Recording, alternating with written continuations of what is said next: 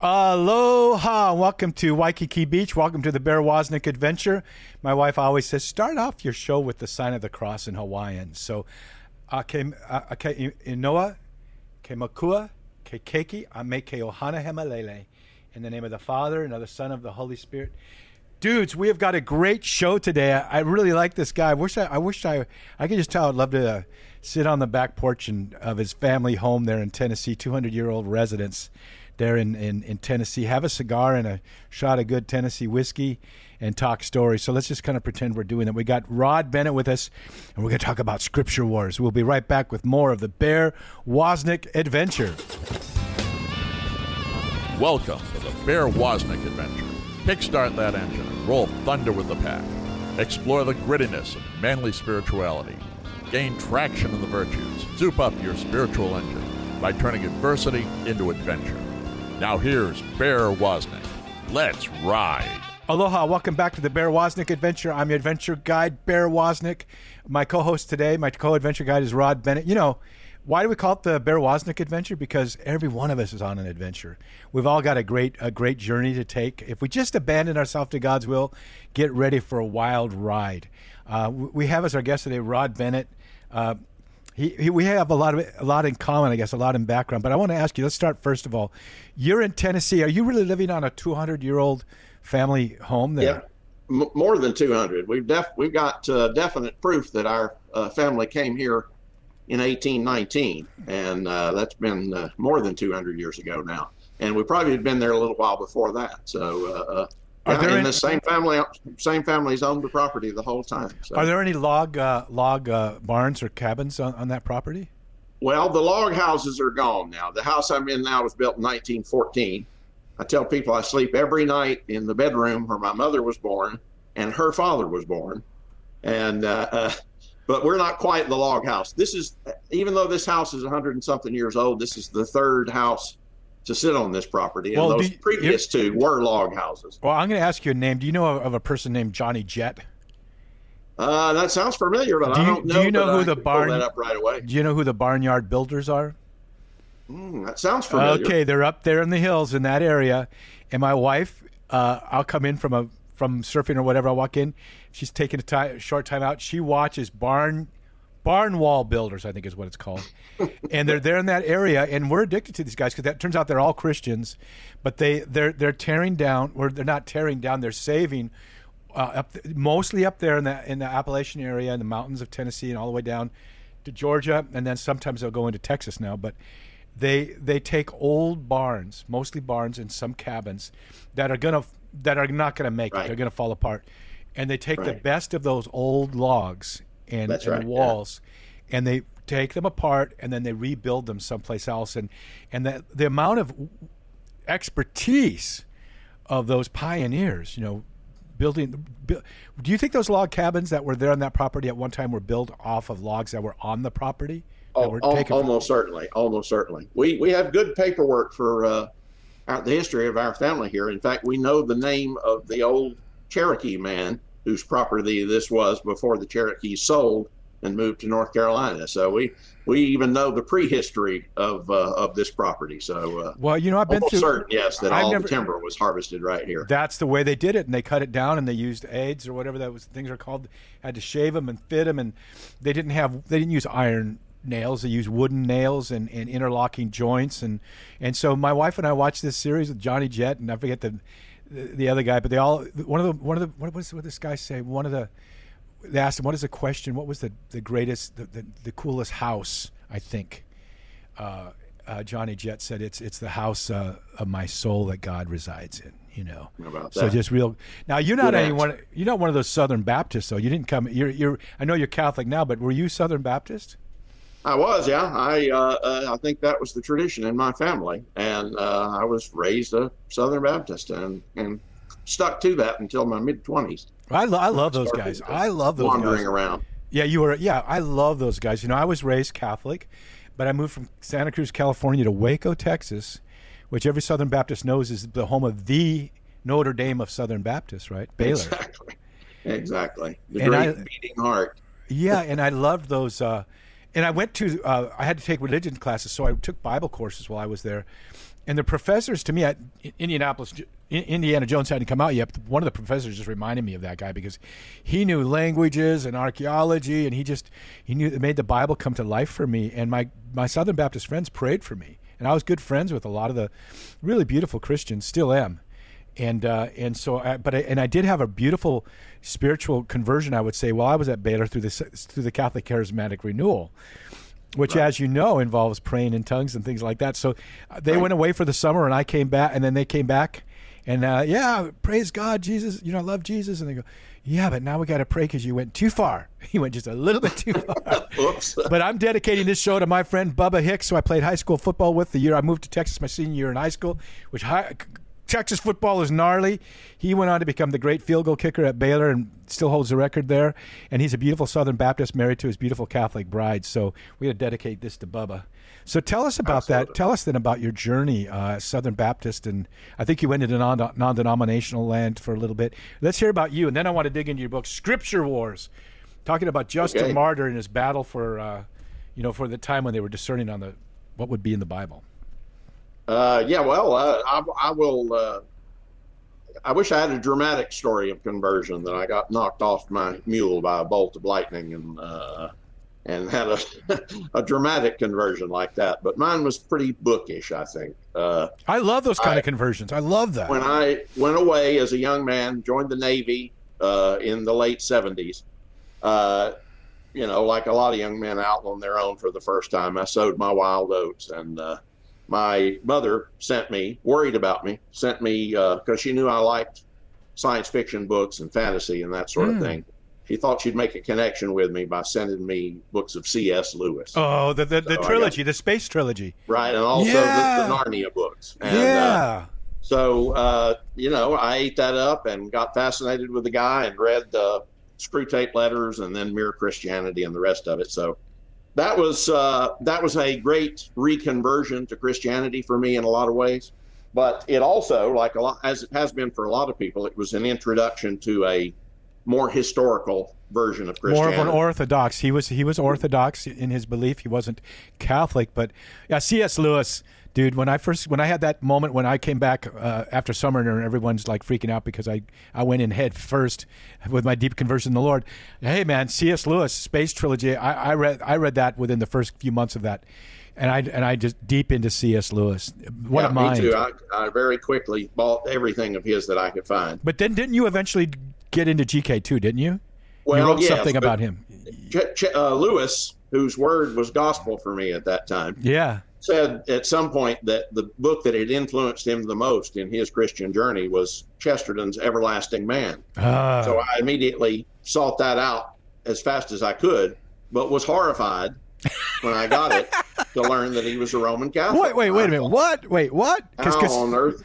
Right. How on earth could Lewis have, uh, who who everybody in my circle says is okay, how could he have recommended uh, this uh, horrible well, Romanist? Well, it's sa- it's sad because the Southern Baptists, uh, you know, really a tremendous prejudice against Catholics, but really all based on, on false understanding of what Catholicism is. But yeah, so that's quite right. a leap for a Southern Baptist to be reading G K. Well, it was. In fact, I was. Uh, I had uh, I was pretty scared by the whole thing. I remember buying the book, and then I kind of got afraid of it and took it and put it in the bottom of a drawer somewhere and hid it for a while. Uh, uh, you know, if I'd been really wholehearted about it, I'd thrown it away, of course. You know, but, ah, uh, but yeah. no, there was something going on. But, yeah. uh, but no, I uh, I hid it for a while, but then I went back in, and uh, I you know I guess I had taken the fatal bite of the apple at that point because. Uh, Everything I found in Lewis, I found even better in Chester. Yeah, it was like it was. It, it was off to the races after if that. You're gonna, if you're gonna, you're a young man or a young woman, and you're you're bookish at all. You're gonna find C S. Lewis, and you're gonna go to G K. Chesterton. And I just suggest you read everything by both of those dudes. I mean, you don't have to get into the distributionist type stuff like I know you have done with G K and things like that. But but their books are just so so. Uh, G K has such a sense of humor, doesn't he? He puts yes. everything upside down. You think it's this, but it's actually that. Yeah, it's uh, he's, his famous paradoxes. Uh, yeah. Which is yeah. So he was famous for that in his own lifetime. Yeah, we love G K, and he did didn't he didn't he uh, do a great debate, I think, at Carnegie Hall with the guy who was in the, what was the the, the attorney's name? Clarence Darrow? Clarence Darrow. Yeah, yes, he, he, he humbled him. Darrow, who was the uh, secularist champion at the Scopes monkey trial, as they called it, which took place only a few miles from here. No way. Well, he Tennessee. Yeah. He humbled that guy, but he humbled him with a with a, a smile on his face. You know what I mean? Yeah, yeah. Chesterton would, could never. He he didn't have a mean bone in his body, so he couldn't. He never wanted to humiliate or uh, or uh, degrade anybody, and so uh, and in fact, I think the thing ended pretty amiably. Yeah. Uh, uh, but the two uh, uh, the two of them are pretty interesting characters. Uh, uh, Darrow, you know, the, the Scopes trial in Dayton was uh, never a real trial. People don't don't realize that that was a that whole thing was a publicity stunt. I mean, it wasn't right. a real and trial. It was all based on. Well, you know, we got to take a break. I'm sorry. We we, I, I, we go out. You and I, I think we could have that, that whiskey and cigar and go off on a long tangent. Yeah, absolutely. One of these. But we're talking with Rod Bennett. The, the book I'm interested in talking story with him about is Scripture Wars. I love Justin Martyr. We're going to talk about how Justin Martyr rescued the Old Testament for Christians. We'll be right back with more of the Bear Woznick Adventure. Now you can journey with other men on the adventure of a lifetime, growing in manly virtue, through Bear's Man Cave community and our three-year School of Manliness. Join at deep adventure dot com. Better yet, you can lead your own sons through the same compelling video, audio, and written content. Can you imagine how much deeper your relationship with your dad could have been, and how much more you could have learned and pitfalls you might have avoided if your dad had a tool like this to help to draw you both into a deeper, life-changing discussion? Now you have a trigger that you can pull that will take you into gritty discussions with other men and with your sons at deep adventure dot com. That's it. Deep Adventure Ministries is grateful to Notre Dame Federal Credit Union for underwriting the Bear Woznick Adventure on E W T N. Notre Dame Federal Credit Union provides car loans, mortgages, S B A loans, and depository accounts nationwide, as well as twenty-four hour support. Go to deep adventure dot com to find their link, or go to notre dame f c u dot com. Mahalo to Notre Dame Federal Credit Union for making the Bear Woznick Adventure possible. You can gain traction in the virtues in my book, Deep Adventure, The Way of Heroic Virtue, and you can be inspired by my personal testimony of heartache and triumph with my book, A Surfing Guide to the Soul, both newly published by Sophia and available at our web store, deep adventure dot com, and also on amazon dot com.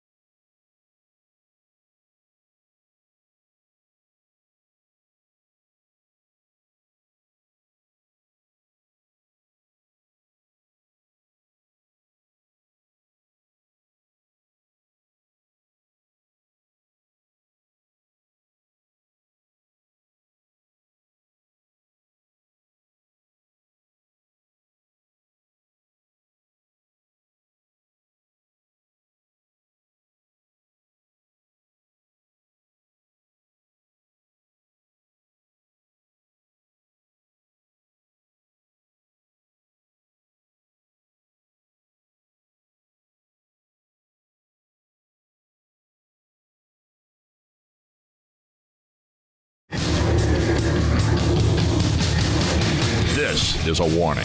The Bear Woznick Adventure is dangerous. The radical change Bear challenges you to is not for wimps. Change this station now to a soft rock station before it's too late. You've been warned. Now, here is Bear Woznick. Aloha, welcome back to the Bear Woznick Adventure. Hey, I want to invite everybody there. I wrote a book. My wife inspired it. We were driving along the road here by Diamond Head in Waikiki, and she said, "You're going to love this song." And it was Paula Cole, and she was lamenting uh, the loss of real men. And she, and the, one of the words of the phrases of the song is, "Where is my John Wayne? Where have all the cowboys gone?" So my book, twelve Rules for Manliness, Where Have All the Cowboys Gone, uh, it, it talks story about, you know, uh, you know, the, basically it's like a father speaking to a son, or brothers talking to each other, challenging each other, man. You, you know, the word man, by the way, the Latin word for that word is vir. It's where you get the word virtue. We're not talking about the genius of masculinity. We're talking about just plain old manliness. And I based my whole book on one person. His name is Rod Bennett, the manliest guy in all of Tennessee. No, we got Rod Bennett back. We got Rod Bennett in the house. And um, uh, to, to just tell us a little bit more about your, your conversion, and then we got to get into your book. So talk. To, so you, okay. Southern Baptist on his way to becoming a Catholic. That's a wild ride. Well, I, I uh, uh, I'll just say, to finish up with what we spoke about earlier, that uh, it was a pretty short walk from Chesterton to J R R Tolkien, and then to uh, Cardinal Newman. And oh. Cardinal Newman introduced me to the early church fathers, and that you see really all those sealed books behind me. You know what those yeah. are, right? Yeah. That really sealed the deal. Uh, finding out, to just to give you the shortest possible version, finding out that all of the Catholic distinctives, all of those things that I had chalked up to being barnacles that had gotten attached to the ship through the centuries, medieval inventions like uh, devotion to Mary and and the real presence of Christ in the Eucharist and other things like that. All those things that I had always thought were later accretions, things that had attached themselves to Christianity that didn't really belong there. When I opened up books of writings from early Christians, who, they, who some of them knew the apostles, some of right. them had been baptized by the apostles, and to find these things in writings that were, you know, fifty, one hundred years, two hundred years after Christ, all of those things right there in your face was a watershed. You yeah, know? you know, me too. That's what brought me back to the church. Um, they weren't barnacles on the boat. They were the boat. And the early church fathers are all so consistent with each other uh, for the most part, and and and uh, um, so consistent with Scripture, you know. Uh, but yeah, they weren't. They weren't. That, that's what brought me back. And so you you found the early church fathers. Which ones really first spoke to you? Oh, well, uh, you, Justin is one of them, and that's why there's a whole book there. But also, of course, uh, Ignatius of Antioch. I mean, mm-hmm. the earliest, really the earliest uh, writings that exist outside the pages of the New Testament, Christian writings, other than a few fragments and uh, scraps. And uh, it's all there in Ignatius. All of the, uh, you know, he calls the Eucharist the medicine of immortality. Right. He, uh, he talked. I mean, the whole scheme is there. But who and, came up? Who came uh, up with the word Catholic? Who was that? Well, we don't know that. Uh, we, but don't, we know. We know an we early know the writer. History of it. We do know that it's present in letters of Ignatius, and that were written about one oh nine A D, maybe one oh four. Yeah. And uh, uh, so that's within ten years of the death of the last apostle. So, and he speaks about it as if uh, it's already a recognized term, a coined phrase. Right. He uses the phrase, but he doesn't claim to be the inventor of it, and he's certainly not coining it there in his letter. He speaks about it as if everybody knows what it means. So then what happened? So you find the early church fathers. When did you go, oh, no, I got to become Catholic? Well, that was a bit of a that was a bit of a long story. I wrestled with it for a while. Mm-hmm. I uh, it's in fact, it probably took me about ten years to uh, to uh, work through all of it, from the time that I started discovering the ancient faith to the time that I uh, actually was received into the Catholic Church, was about ten years. In fact, my wife was ready to go before I was. Uh, she told she told her mother uh, uh, five years before I was ready that we were all we were both going to become Catholic. So mm. that was a bit, a bit of a a bit but of a I, I, you know problem. the guy, but the guys that you loved, like C S Lewis and Tolkien and. And there were others there in the in the Inklings, that that's that that generation after Chesterton, they had one motto, and that was that they would follow truth wherever it led, and that's what you did. Well, you you try, you really do try. It's uh, uh it's awfully hard to uh, not be bossed around by your feelings, by your emotions. Some of the wisest words that were ever said, nobody knows who said them. The old proverb that the man convinced against his will is of the same opinion still. Oh, nothing yeah. on earth is more true than that. Right. And I was very much being convinced against my will. Uh, I was not anxious to do this. It wasn't some, some sort of stunt. Unlike some people, very sincere people, that were converted by the beauty of the liturgy or the love of Gregorian chant or all I'm, of that. I'm That's Ukrainian. Fine. I'm Ukrainian. Vladimir, Emperor Vladimir was converted through beauty and the love of bacon, I must say, because Muslims and Jews don't eat bacon. But, but, but I, I'm like Ukrainian, you, man. I beauty had, and beauty and bacon. Look at me. Beauty yeah. and bacon. But like you, I had had wonderful experiences with other type of wor- other types of worship, uh, mm. charismatic or uh, or Jesus movement type yes. worship. Yes, all of the happy clappy stuff that some people make so, make so much fun out of. But it's beautiful. Uh, Those people love yeah. Jesus, man. It's Cul- have, cultural. Yeah. Uh, we oughtn't to elevate cultural preferences to absolutes, and.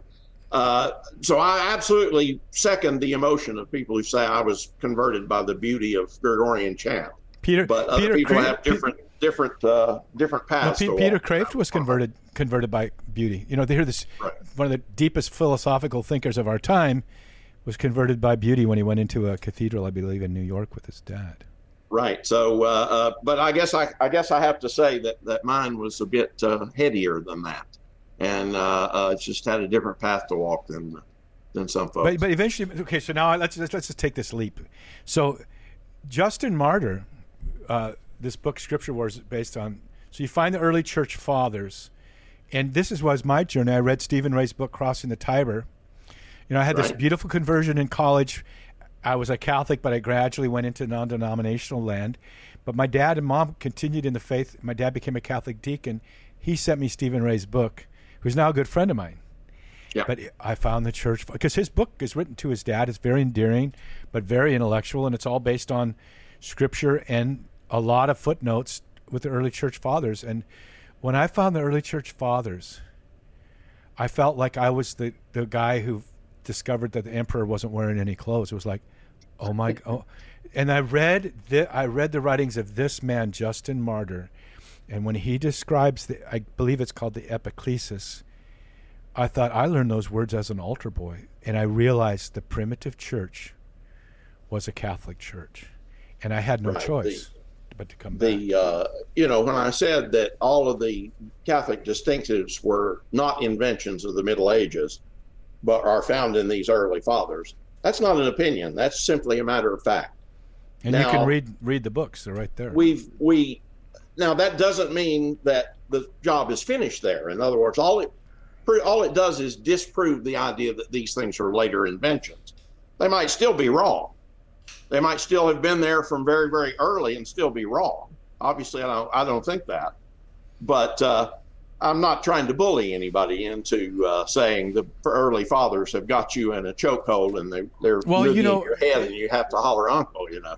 But yeah, I, I remember those that, days. I've had that happen to me. But, you, but, but I am saying that you've had at least one block knocked out from under you, and that is the idea that all this stuff was invented centuries later. And you got and you got to rely on that anymore. You yeah, you got to wrestle with something it. different. You got to wrestle with it. Yeah. Uh, well, so now now let's talk more about the this book itself. You know, um, the you think about Paul versus the Marcionites. We're going to talk a little bit about that, uh, but. The the uh, the concept that that, that when I, I you know I didn't know, I thought the Bible fell out of the sky, and I think a lot of Southern Baptists think that it came down as King James Bible, you know, and and I didn't know where the Bible came from. I just had a feeling that Jesus was there, this miraculous thing happened, and there was a Bible, and then fifteen hundred years go by, and then we begin to learn about more stuff around the time of Martin Luther. You know, I, I just didn't know uh, the the source for the scriptures. And so when, when we get back, when we'll talk story about how the Bible came to be and, and the battle, the battles that were waged in discerning which books would be kept in and which books weren't. We're talking with Rod Rod Bennett and his book called Scripture War, Scripture Wars, uh, and talking about one of my favorite saints, Justin Martyr. We'll be right back with more of the Bear Woznick Adventure. This is Daniel DeVoon Markham with another episode of Country Up. Ignorance. Some folks say ignorance is bliss. Well, now, pull on the reins there, partner. That is just plain stupid as a board. That just means one wants to avoid responsibility. Follow me on this. If one is ignorant, especially about things of value, that means he or she is working on stupid. In fact, stupid is likely to put your life in reverse permanently. And while ignorance makes stupid, knowledge can be dangerous, because knowledge on its own makes no one wise. Great knowledge may make you an expert at something, but without wisdom you could likely end up causing boo-coo harm. Think about the folks who designed the atomic bomb. Mega knowledge, but devastating destruction and ensuing fear for generations. Today's information age culture exalts knowledge above wisdom. Without wisdom, knowledge is just stuff. Standing alone by itself, it's neither good nor bad. Wisdom assures knowledge will result in wholesomeness and goodness. And wisdom is primarily not just telt, it's also schvelt. You get it by reading the works of the wise and hanging around people of wisdom. Like my old friend Arthur Dye. Arthur listened carefully to everyone, spoke thoughtfully, and sparingly with discretion. I've soaked in considerable wisdom from men and women of God, like Martin Lloyd-Jones, who wrote the masterpiece Sermon on the Mount. Reading that book transitioned me from being a Bible know-it-all hotshot preacher onto a path towards humility with a wider view of the kingdom of God and life. Proverbs twenty-four reads, "Know also that wisdom is sweet to your soul. If you find it, there's future hope for you, and your hope will not be cut off." This is Daniel DeVoon Markham at country up dot org on a journey a few miles this side of heaven.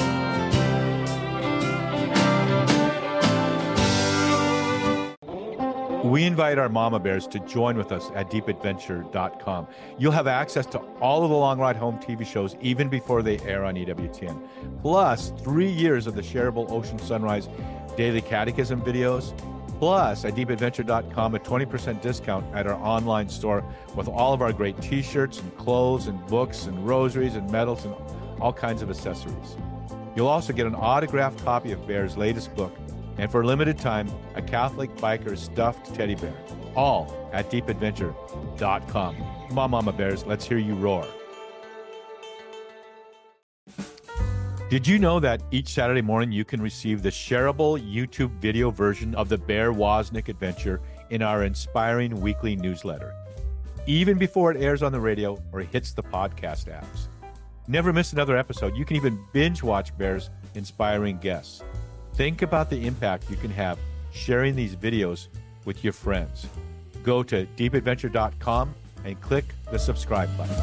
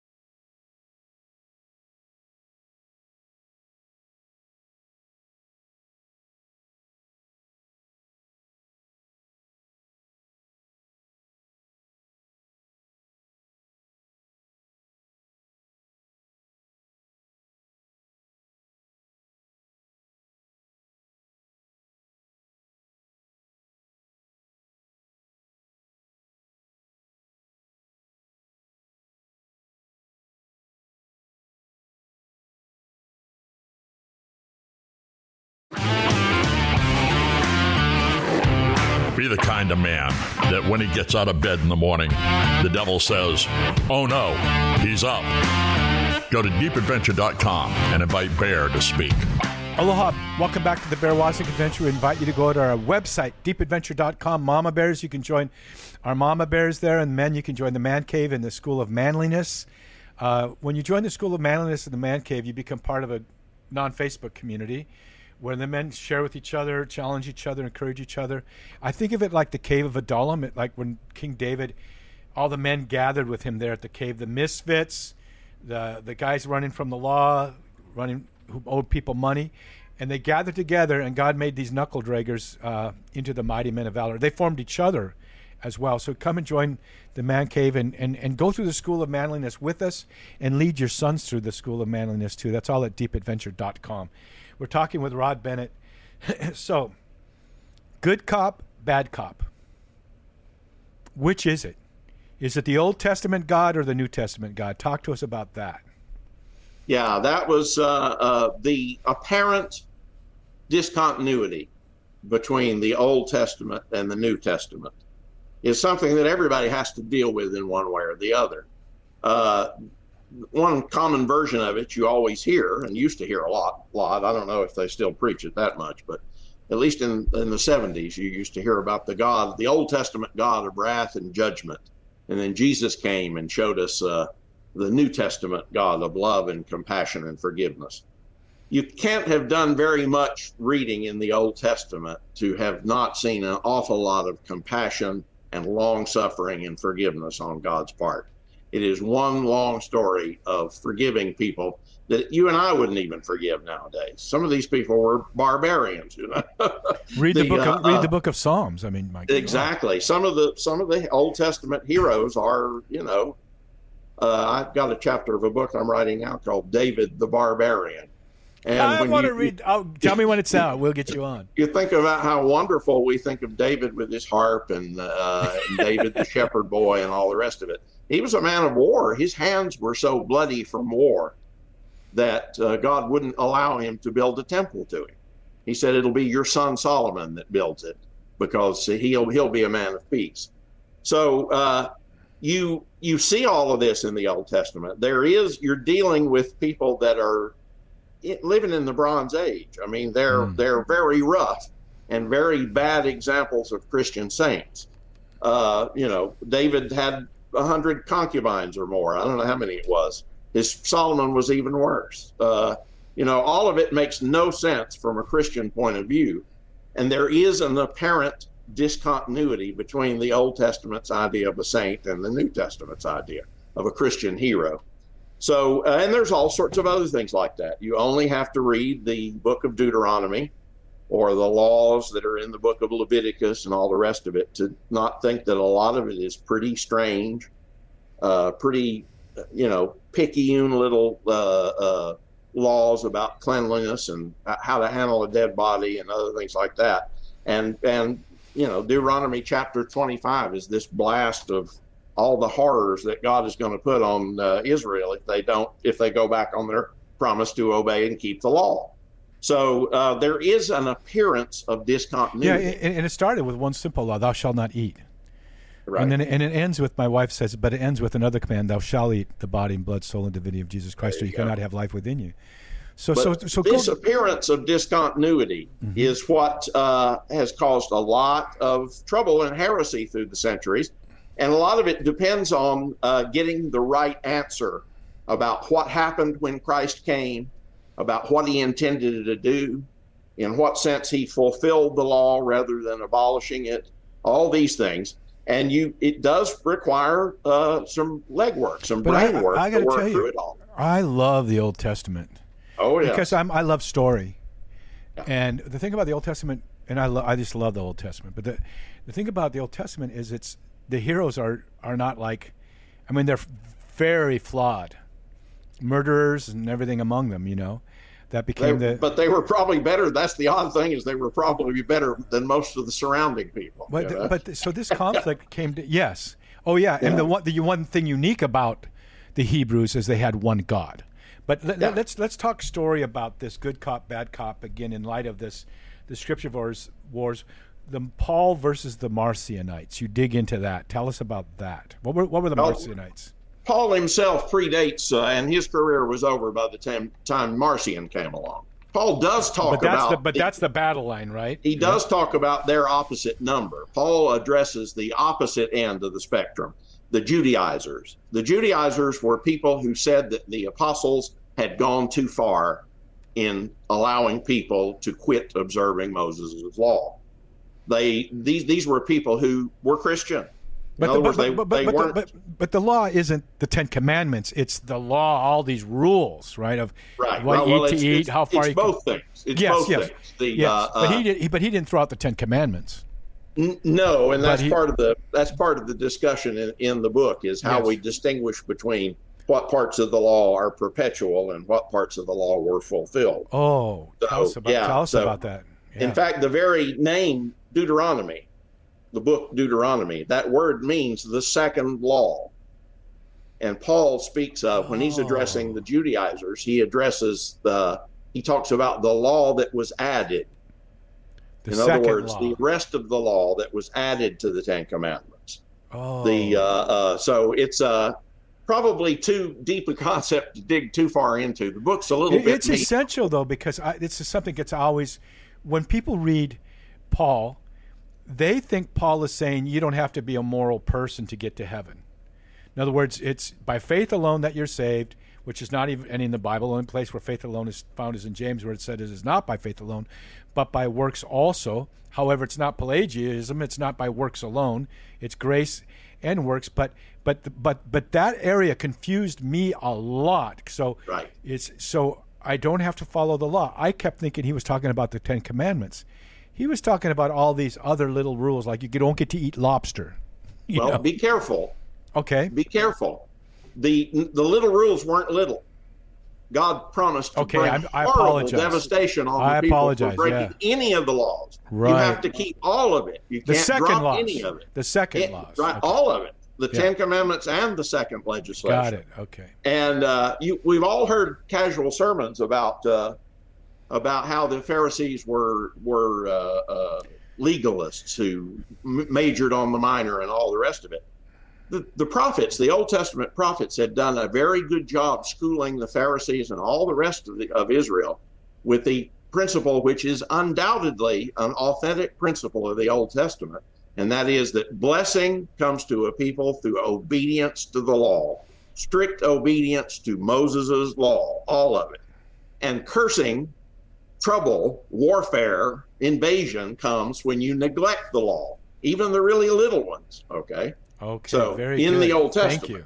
Yeah. Right. You. So uh, the uh, uh, we need to be careful saying that there were two different classes of laws, some of them important and some of them not important. That's not really the answer. How, what What is the answer? The, the The answer is that some of them were permanent and some of them were meant to pass away. Some of them had a built-in sell-by date that Saint Paul connects to the coming of Messiah. And if Paul hadn't done that, Christianity Christianity would have remained a small sect of Judaism. We would never would have probably made been reabsorbed back into ma- right. mainline Judaism. His un- his depth of love. Well, he was a he what what he was a Pharisee. Huh? So he so he his depth of understanding. They say, by the way, when he disappeared, he went away and just studied for three several years, maybe over a, the the cave of uh, uh where I think where the, the mountain where Moses. Uh, received the law. Mount Nebo. Yeah, they say some say some traditions say this. He went deep in the Old Testament and then drew out uh, his understanding. Right, right. So t- tell us, tell us about that, and then we got to take a break again. We'll talk about Justin Martyr. Well, Paul in the book of Galatians, which is his his treatise against uh, the Judaizers, the people who said Christians had to continue observing all of the Old Testament law. Uh, he says that the the law that was added was destined to pass away with the coming of the one to whom the promise had been made, and that one is Christ. So uh, there, uh, many people remember that uh, Moses introduced the Old Testament law, and he was the lawgiver. Uh, Let, mm-hmm. People forget that that wasn't the founding of our religion. The founding of our religion w- was with Abraham, four hundred and something years earlier. And Abraham had operated under a whole different economy of salvation, one in which his priesthood was built around Melchizedek. And people don't remember Melchizedek had, did not offer the blood of sheep and bulls and all the rest of it. He offered bread and wine. That he's a lot of people don't even think about it, but Catholics hear about him every time they go to Mass. Right, exactly right. right.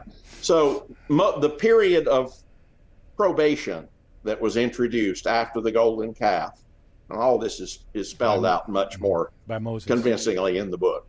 That period of probation had uh, a time limit on it. Okay, we got to take a in break, words, John. It, we got we got to take a break. Okay. Yeah, well said. Right. You, I, I, I wish I was you. I wish I knew all this stuff. We're talking with we're talking with Rod. no, no, you don't. We're talking with Rod Bennett. Lying. yeah, we're talking with Rod Bennett. We're going to come back and talk about why he's called the Wonder Boss. We'll be more. We'll, we'll be right back with more of the Bear Woznick adventure. People love our E W T N T V show, Long Ride Home with Bear Woznick. Thanks to you, the show has won four different Tally Awards. And now, instead of waiting each week for the next episode to air, you can actually binge watch our show and even share it with your friends when you go to deep adventure dot com and join the Mama Bears or the Man Cave. Along with all the other benefits, you get total access to all the seasons of our aired episodes, plus instant access to episodes that won't even air for several months. Long Ride Home with Bear Woznick, a great way to communicate the gospel in a gritty enough way that even tough men will stop and watch at deep adventure dot com. That's right. Deep Adventure Ministries is grateful to Notre Dame Federal Credit Union for underwriting the Bear Woznick adventure on E W T N. Notre Dame Federal Credit Union provides car loans, mortgages, S B A loans, and depository accounts nationwide, as well as twenty-four hour support. Go to deep adventure dot com to find their link, or go to notre dame f c u dot com. Mahalo to Notre Dame Federal Credit Union for making the Bear Woznick adventure possible. When you go to the Bear Woznick Deep Adventure YouTube channel, you get access to all of our free playlists, including hundreds of episodes of the Bear Woznick Adventure, plus the three-year journey through the whole catechism in our Ocean Sunrise Catechism series. And you even get short clips and live streaming of Bear and Cindy's Adventures in Paradise videos. Go to YouTube and subscribe to the Bear Woznick Deep Adventure channel.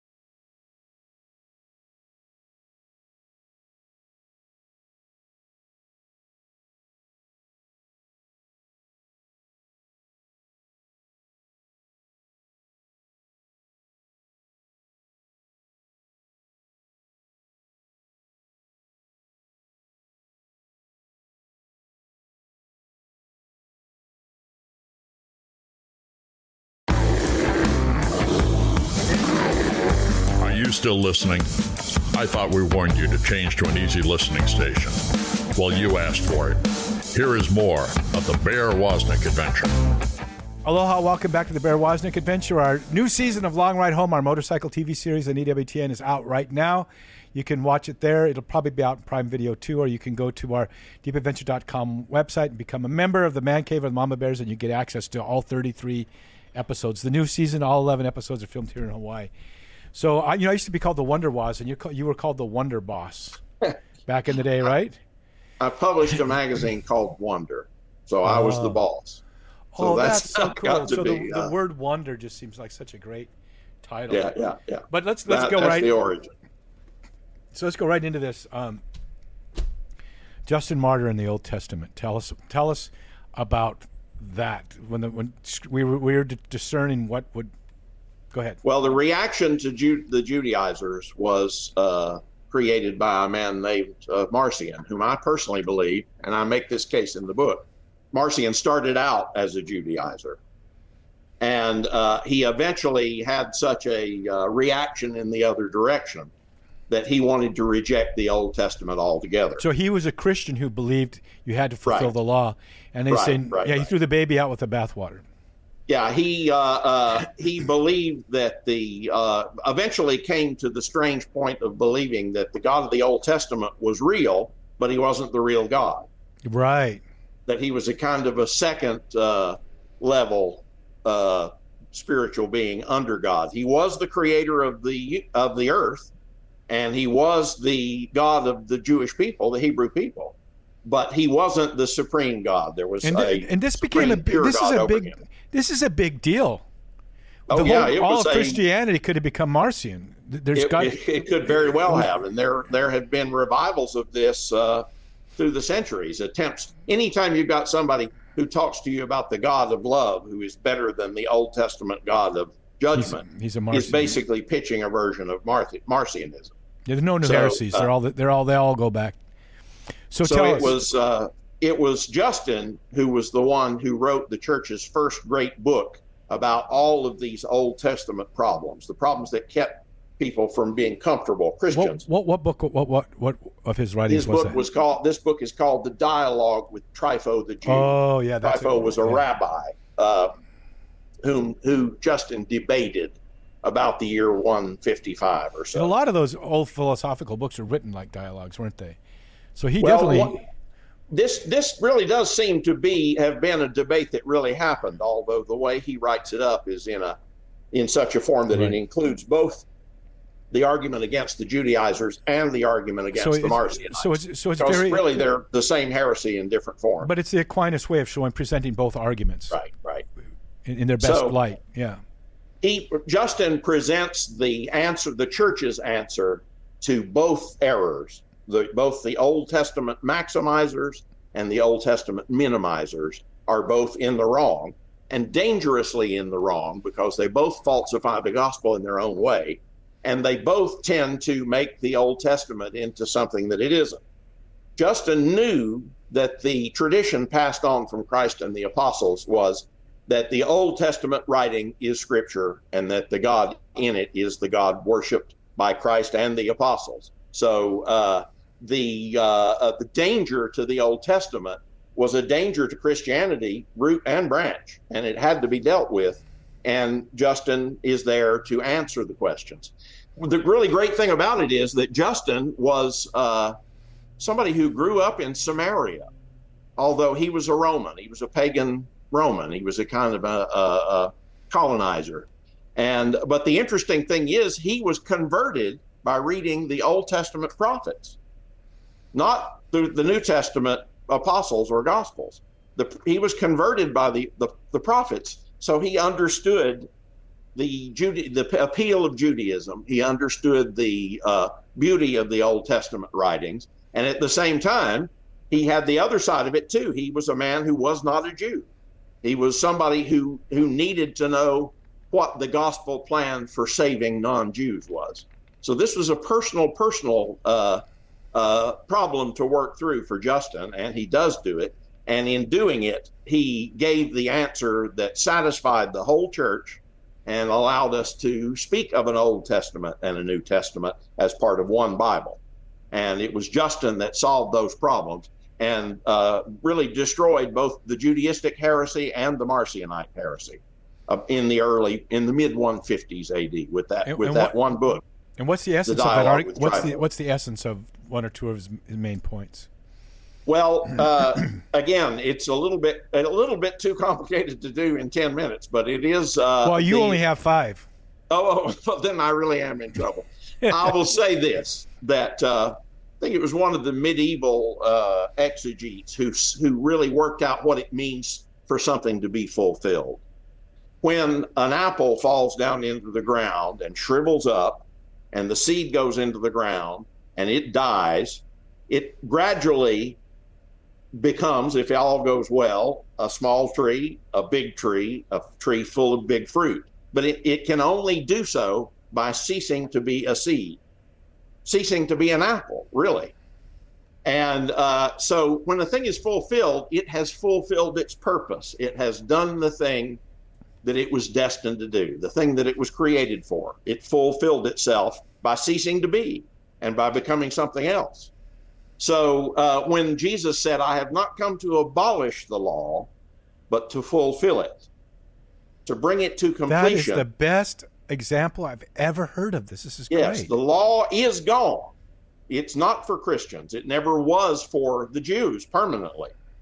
It was always meant to shrivel up and die and then be reborn into something else. But that was not the death of it or the end of it. It was the fulfillment of it. It was always destined to become an apple tree. And that is the sense in which Christ, according to Justin and according to this whole school of thought, brought the Old Testament law to its completion and thus to its fulfillment. It fulfilled its purpose. Wow, that's so well said. I, I've never heard it said quite. Do you know who that was? Was that, is that... It was Robert Grosseteste, an English uh An although, English medieval uh, exegete, uh, although he probably spoke French. he, he was English. But he was he up in that. Spoke. He was in that corner of France. right, or that court of England, Norman. Yeah, depending on how you look at yeah. it, depending whose perspective you're looking at. Right, right. Well, it's a beautiful book, Scripture, Scripture, Scripture Wars with Justin Martyr. What's one or two more things people can take take uh, from you today that uh, that they'll find in the book when they get it? Well, you'll see, I think, how uh, how different versions of the Scriptures were created to satisfy different audiences. It's kind of like cable news channels these days. We get cable news channels based on how the viewers want the story told. You know, everybody likes to hear it the way the way they like. And uh, there were oh, there were Bible canons, Bible uh, manuscripts that were created in in the early centuries, the first two centuries, that were cut for different audiences. If you wanted to be a law maximizer, you wanted to be a Judaizing Christian or else just a Jew in the new centuries, then you uh, rejected the Septuagint version of the Scriptures, which was used which, by which, the apostles. Which Jesus quoted. Absolutely. There are three hundred fifty-something Old, okay. Old Testament quotations in the Gospel, in the okay, New let, Testament. Let me ask you this then, because we got more than few... three hundred are direct quotes from the Septuagint. From the Septuagint, right. That's why right, it's the exactly. Old Testament. That's the Old Testament that Catholics use. So, exactly right. So so let me, uh, yeah, it has the other, the extra, the other books. But... Uh, Two two minutes. Tell me about then how the this library of letters and books came to be canonized. You got two minutes. Okay, I can't do that, but I will say that uh, uh, I will say that the tradition seems to have been a tradition of the apostles, but it had gotten a little fuzzy around the edges. So the churches had a project of looking at all of their traditions about which books and letters belonged in the Bible and comparing notes with each other about which trish traditions were the most authentic, which traditions were the oldest, and then by comparing that process, which, by the way, took about three hundred years. And this was a bunch the, of bishops, wasn't it? And uh, everybody else, too. The mm. the uh, which, they went literally went from church to church and asked people, which canon do you use here? And who, and who was the they, though?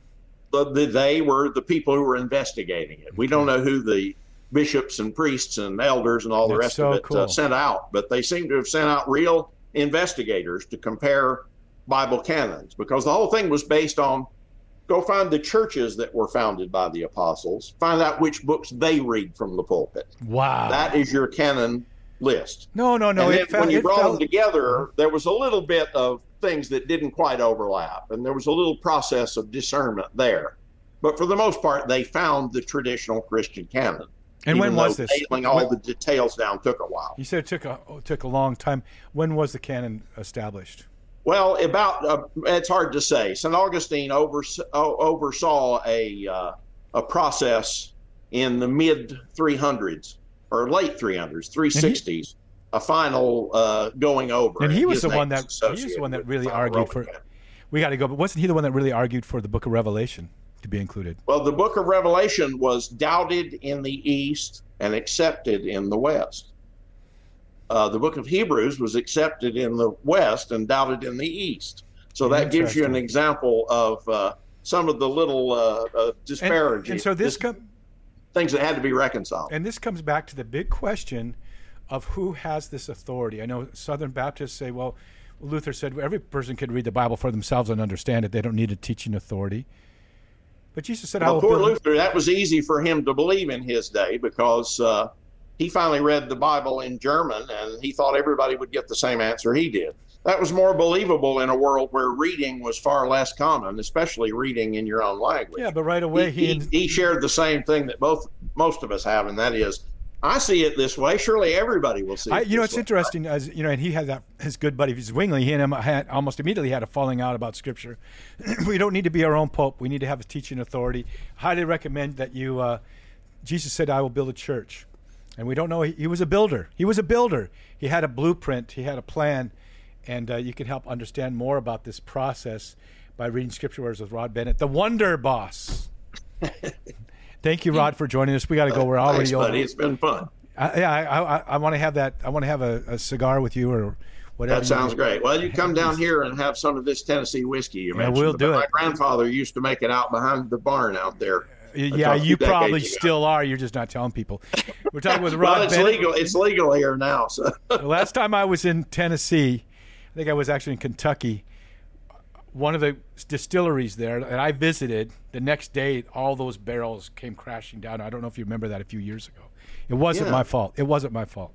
Wow. All right, we got to go. We got to go. Rod, thanks for joining us. Till next week, may the breath of the Holy Spirit aloha you. Aloha. Aloha, everybody. Aloha. Thanks for listening to The Bear Woznick Adventure. Find more manly conversation at the Bear Woznick Deep Adventure YouTube channel. Subscribe and ring the bell.